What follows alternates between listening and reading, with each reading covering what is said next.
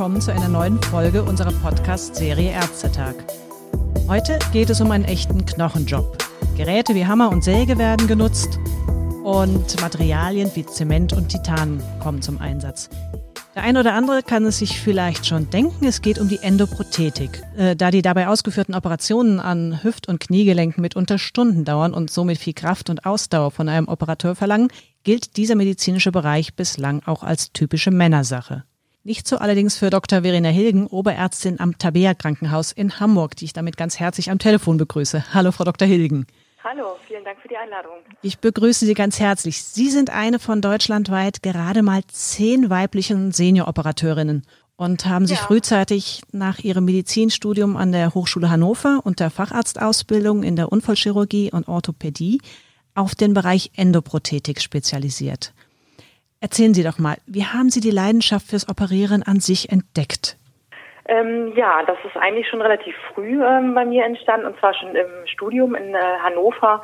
Wir hatten da öfter Blockpraktika und dann war ich im fünften, sechsten Semester in der Orthopädie und wir hatten da ganz tolle Untersuchungskurse, waren im Operationssaal und da habe ich halt so ein bisschen gemerkt, dass mich die Leidenschaft doch für den Bewegungsapparat und die Erkrankungsbilder und für die Knochenchirurgie mich gepackt hat und ähm, ja, habe dann äh, in den Semesterferien formuliert in orthopädischen Abteilungen und auch in einer großen orthopädischen Praxis und war halt einfach beeindruckt, wie hoch halt der Benefit ist auch nach ähm, orthopädischen Operationen und habe dann gedacht, okay, das könnte was für mich sein und ähm, bin dann halt über eine Praxisformulatur äh, in Hannover, die auch an eine große Klinik angegliedert war, zum Assistieren gekommen im Operationssaal. Ähm, ja, liebevoller Tagenhalter genannt oder erste oder zweite OP-Assistenz und ähm, war dann dort äh, dreieinhalb Jahre tätig und habe halt gemerkt, also selbst nach drei Jahren freue ich mich auf jede Operation und es waren halt auch überwiegend Prothesen, ähm, Endoprothesenoperationen und ich war immer super gespannt auf jede Operation, alles war immer anders und ja, das war so, da war ich Feuer in Flammen und habe gesagt, okay, ich werde Endoprothetikerin. Okay, Sie sind ja auch noch sehr jung. Ich weiß nicht, wollen Sie den Zuhörern Ihr Alter verraten? Ähm, ja, also sehr jung ist, also ich bin 38 Jahre genau. und ähm, aber Sie sind bereits Senioroperatörin. Genau. Das heißt, wie ja, wird man das? Welche Voraussetzungen und Qualifikationen benutzt, äh, braucht man dazu? Also in erster Linie muss man äh, Fachärztin sein oder Facharzt, also für Orthopädie, Unfallchirurgie oder für Chirurgie. Und ja, nach der sechsjährigen Facharztausbildung arbeitet man ja in der Regel in irgendeiner Klinik und jede Klinik hat die Möglichkeit, ähm, über ein unabhängiges äh, Zertifizierungssystem, also das Endozert-System, sich äh, sezieren zu lassen. Und ähm, muss ich vielleicht kurz erklären, also das Endozert hat eine Initiative der Deutschen Gesellschaft für Orthopädie und orthopädische Chirurgie, die halt zusammen auch mit der Arbeitsgemeinschaft Endoprothetik und dem Berufsverband Fachärzte Orthopädie Unfallchirurgie diese Initiative ähm, zur Zertifizierung gegründet haben. Und damit soll halt der medizinische Standard und die Qualität bei endoprothetischen Versorgung hochgehalten werden. Und naja, jede Klinik, also jeder Operateur kann sich zertifizieren lassen, äh, meldet sich dann dort an und ähm, jährlich dann halt äh, zertifiziert in einem speziellen Audit, wo dann die strukturellen Voraussetzungen der Klinik geprüft werden. Aber auch jeder einzelne Operateur muss dann halt nachweisen jährlich, ähm, dass er eine bestimmte Anzahl an Operationen durchführt.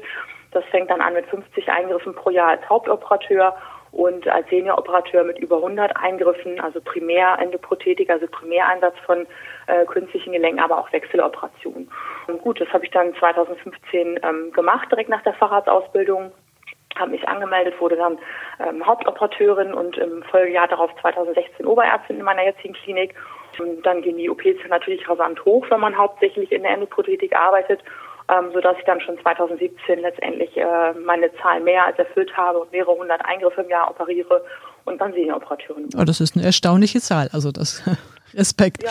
Und diese Operationen sind ja tatsächlich nicht so einfach. Also sie sind dauern lange und sie erfordern auch einen gewissen körperlichen Einsatz. Hat Sie das nie abgeschreckt? Ähm, ich glaube, letztendlich ist das ähm, in, in, vielen Bereichen der Chirurgie so, dass es auch eine Trainingssache ist, dass man halt erstmal äh, lernen muss, lange zu stehen am OP-Tisch, dass man sich konzentrieren muss, dass man manchmal in bestimmten Zwangshaltung ist und ähm, dass es aber im Grunde genommen äh, erlernbar ist und dass man halt auch vielleicht ein bisschen Durchhaltevermögen braucht, ein bisschen sich durchbeißen muss in bestimmten Situationen und aber von den körperlichen Voraussetzungen her bei mir halt, ich bin halt auch jetzt keine kleine zierliche Person. Ich bin auch 1,80 Meter groß und habe auch relativ Kraft in den Armen. Also für mich war das immer einfach, auch die schweren Gerätschaften zu halten, die Sägen und die Fräsen. Und war da eigentlich vom körperlichen her meinen männlichen Kollegen eigentlich ebenbürtig, wobei man aber auch sagen muss, es gibt ja auch sehr viele ja, von der körperlichen Konstitution her kleinere Kollegen, die halt auch diesen Beruf äh, durchführen letztendlich. Ich muss halt sagen, das ist jetzt nichts, wo man sagt, da gibt es einen Ausschlusskriterien. Aber es ist in der Tat schon was, ähm, das, ähm, da braucht man schon so ein bisschen, ähm, ja, in der Knochenchirurgie braucht man doch auch ein bisschen Durchhaltevermögen und Kraft. Das ist, äh, das ist korrekt, ja. Wenn Sie so drei Dinge aufzählen sollten, die Sie besonders an Ihrem Beruf lieben, welche würden Ihnen da spontan einfallen?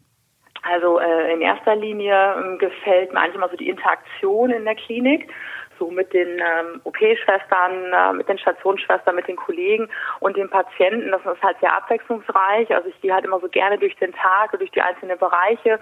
Das ist eigentlich sehr schön, finde ich mit am schönsten.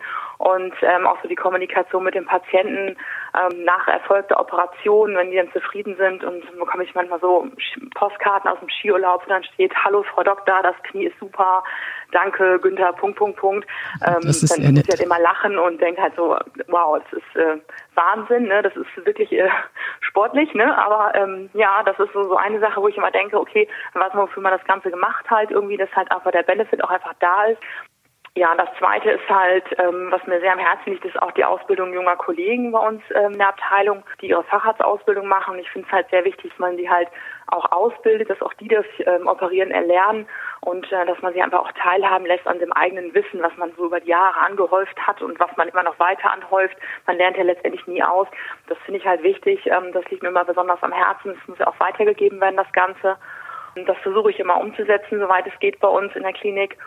Ja, das, das, das Dritte ist halt auch so, dass halt einfach auch kein Stillstand in der Medizin ist, dass man äh, die Möglichkeit hat, durch Fortbildungen und Kongresse und die ganzen Veröffentlichungen in den Fachjournalen sich stetig weiterzuentwickeln, Innovationen kennenzulernen und dann aber auch von seinen Chefärzten die Rückendeckung hat, äh, die auch umzusetzen, bestimmte Strukturen in der Klinik zu verändern, alles so im Sinne der ähm, patientenorientierten Versorgung. Das sind so die drei Sachen, die mir ähm, besonders gut gefallen in meinem jetzigen Beruf und auch in meiner Klinik. Kann ja, das hört sich sehr perfekt an. Gibt es denn auch drei Dinge, die Ihnen wenig gefallen oder am wenigsten? Ja, also ich glaube, die kennt jeder Arzt. Diese drei Dinge, die einem am wenigsten ähm, gefallen. Das, das erste ist, äh, liegt auf der Hand, das ist so ein bisschen der Zeitmangel und auch der Ärztemangel, den man ja überall auch ähm, in der Presse wieder lesen kann und auch hören kann und das auch täglich spürt halt.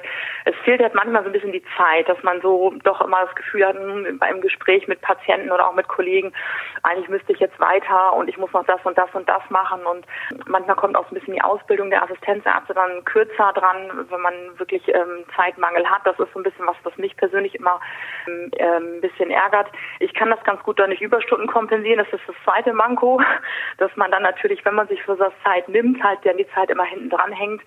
Ähm, das macht es dann halt nicht ganz so planbar, wann man dann immer nach Hause geht am Tagesende. Es gibt ja auch so kein, kein Schichtsystem für die Assistenzärzte in der Regel und, und auch für die Oberärzte und Chefärzte, so dass man sagen kann, so von Schicht zu Schicht kann man pünktlich übergeben. Also mhm. man geht halt nach Hause, wenn alles äh, fertig ist und das ist dann halt mal mehr, mal weniger früh. Und ähm, ich glaube, da kann Deutschland auch viel von anderen äh, Ländern halt lernen, um da so ein bisschen die Situation halt äh, zu verbessern. Und ja, das Dritte, was jetzt auch so ein bisschen ja dieses Thema widerspiegelt, ist halt Frauen in der Chirurgie. Da ist es meines Erachtens immer noch so, dass man sich selber auch erlebt in der Facharztausbildung oder als Frau so in der in der Chirurgie als Assistenzärztin doch irgendwie akzeptiert ist und wahrgenommen wird. Aber sobald man dann in die nächste äh, höhere Ebene aufsteigen möchte zur Oberärztin oder wirklich sagt, man möchte wie Endoprothetikerin werden oder möchte Chirurgin werden, dass dann immer so ein bisschen doch auch äh, kritisch gesehen wird und äh, man solle sich doch was Kleineres suchen oder was mhm. anderes suchen. Das ähm, gefällt mir immer noch am wenigsten in der Chirurgie, dass die Frauen da diese durchbrechende ähm, Akzeptanz noch nicht ganz gefunden haben, wenn es in die höheren Positionen geht. Mhm. Also es liegt jetzt tatsächlich eher an den Klinikstrukturen als an dem Interesse für dieses Fach. Denn wir hatten es ja eingangs erwähnt, klar, auf der einen Seite ist es körperlich anstrengend, aber nichtsdestotrotz, also Sie sind eine von zehn weiblichen Senioroperateurinnen. Das ist ja nur wirklich noch als Rarität zu bezeichnen. Ja, das ist ähm, in der Tat so. Das habe ich mich auch gewundert, als ich das mal recherchiert habe auf der Seite äh, von Endozert, dass es so ungefähr hinkommt. Und ja, das äh, gibt halt 1700 zertifizierte Operateure in Deutschland und nur sehr, sehr wenige Frauen darunter insgesamt. Und ja, liegt es jetzt an den Klinikstrukturen? Ich denke, in der Regel schon, dass es so ein bisschen an den Strukturen liegt. Vielleicht müsste man aber auch vorher im Studium so ein bisschen besser die chirurgischen Fächer repräsentieren, vielleicht auch ein bisschen mehr Praxiszeit ins Studium einbauen, mehr Blockpraktika, so wie ich das damals erfahren habe, wo man dann wirklich auch sagen kann, okay, das interessiert mich, weil ich es auch kennengelernt habe. Natürlich ist es auch so, ähm, dass sich in den deutschen Krankenhäusern doch noch ein bisschen was ändern kann, auch für die Frauen in unserer Gesellschaft, auch die Möglichkeit einer Teilzeitbeschäftigung und ähm, auch die Möglichkeit in einer Teilzeit-Oberärztin. Das ist halt in vielen chirurgischen Disziplinen noch nicht ganz akzeptiert. Und das erfahre ich auch immer wieder aus meinem Freundinnenkreis, wo es auch viele Oberärztinnen gibt, die auch in der Chirurgie tätig sind, dass da halt noch einiges getan werden kann, um das ein bisschen attraktiver zu gestalten. Also das große Thema schwierige Vereinbarkeit Beruf und Familie.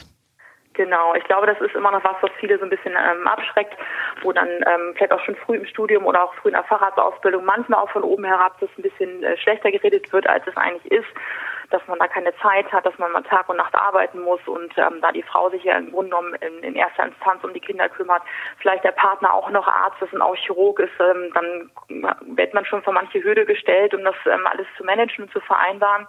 Von daher ist es so, dass da halt wirklich Deutschland sich von vielen anderen europäischen Ländern noch eine Scheibe abschneiden kann, um das auch ein bisschen zu, ähm, zu verbessern für die Frauen. Ich glaube, das, das schreckt so ein bisschen ab. Es ist gar nicht so die, die, ähm, die Sache, dass Frauen das nicht können in der Chirurgie, sondern eher, dass sie ähm, Sie sind ja auch der lebende Beweis, dass es geht. Genau, auf jeden Fall. Ähm, es ist natürlich, man muss es schon äh, ein bisschen kritisch sehen, also man muss schon so ein bisschen da durchrennen. Ähm, das habe ich mir schon, habe ich schon früh irgendwie bemerkt, ähm, dass man nach dem Abitur, wenn ich zack durch Studium, zack angefangen zu arbeiten, wusste ganz genau, was ich will und habe mir immer gesagt, äh, du musst erst Oberärztin werden, kannst dann eine Familie gründen, andersrum funktioniert es nämlich nicht mehr. Und das ist auch das, was ich bei vielen meiner Freundinnen sehe. Und ähm, ja, also bei mir hat es halt so geklappt und ich bin äh, sehr glücklich da, wo ich jetzt bin. Gerade weil Sie sehr stringent und ähm, auch sehr erfolgreich Ihren Weg gegangen sind. Was könnten Sie jungen Kollegen und vor allen Dingen auch in dem Fall Kolleginnen raten, die sich für das Fach Chirurgie interessieren? Vor allen Dingen ähm, vielleicht auch für dieses Bereich Endoprothetik. Also ich würde den äh, jungen Kolleginnen äh, raten, es einfach zu machen. Also wenn man Begeisterung für ein Fach hat oder wer für seinen Job so brennt, sage ich mal, der wird auch wahrgenommen, äh, auch von Vorgesetzten, ähm, die ja überwiegend männlich sind und die und dann wird man auch gefördert, man wird ausgebildet, man bekommt Operationen und, und ähm, dann ist es so, wenn man Interesse hat und auch die Bereitschaft vielleicht so ein bisschen über das Verlangte hinaus zu arbeiten, dann schafft man es auch. Also man braucht halt Durchhaltevermögen und ähm, das kann jeder ähm, haben und von daher ist es so, dass da glaube ich nicht, dass die Frau schlechter gestellt ist als der Mann. Man muss sich einfach hervortun in der Gesamtheit des großen Pools, ja häufig auch an Assistenzärzten. Und ähm, das hat bei mir gut funktioniert und das würde ich jedem, jedem raten, das einfach zu machen und durchzuhalten.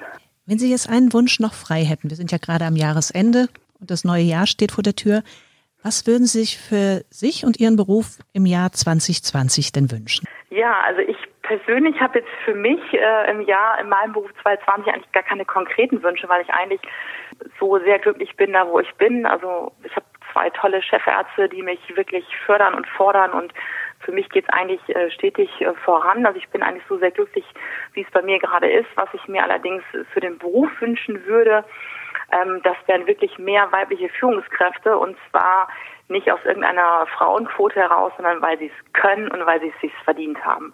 Weil sie halt mit Fachkompetenz und Empathie auch eine Abteilung leiten können, denke ich, das wäre so mein Wunsch für 2020. Ein sehr schöner Wunsch. Ich hoffe, er geht in Erfüllung. Ich drücke Ihnen die Daumen. Ganz herzlichen Dank für das spannende Gespräch und diesen Einblick in einen sehr spannenden Beruf. Ich glaube, das ist durchaus motivierend auch für andere Kollegen. Das hoffe ich sehr. Vielen Dank. Gerne. Tschüss. Tschüss.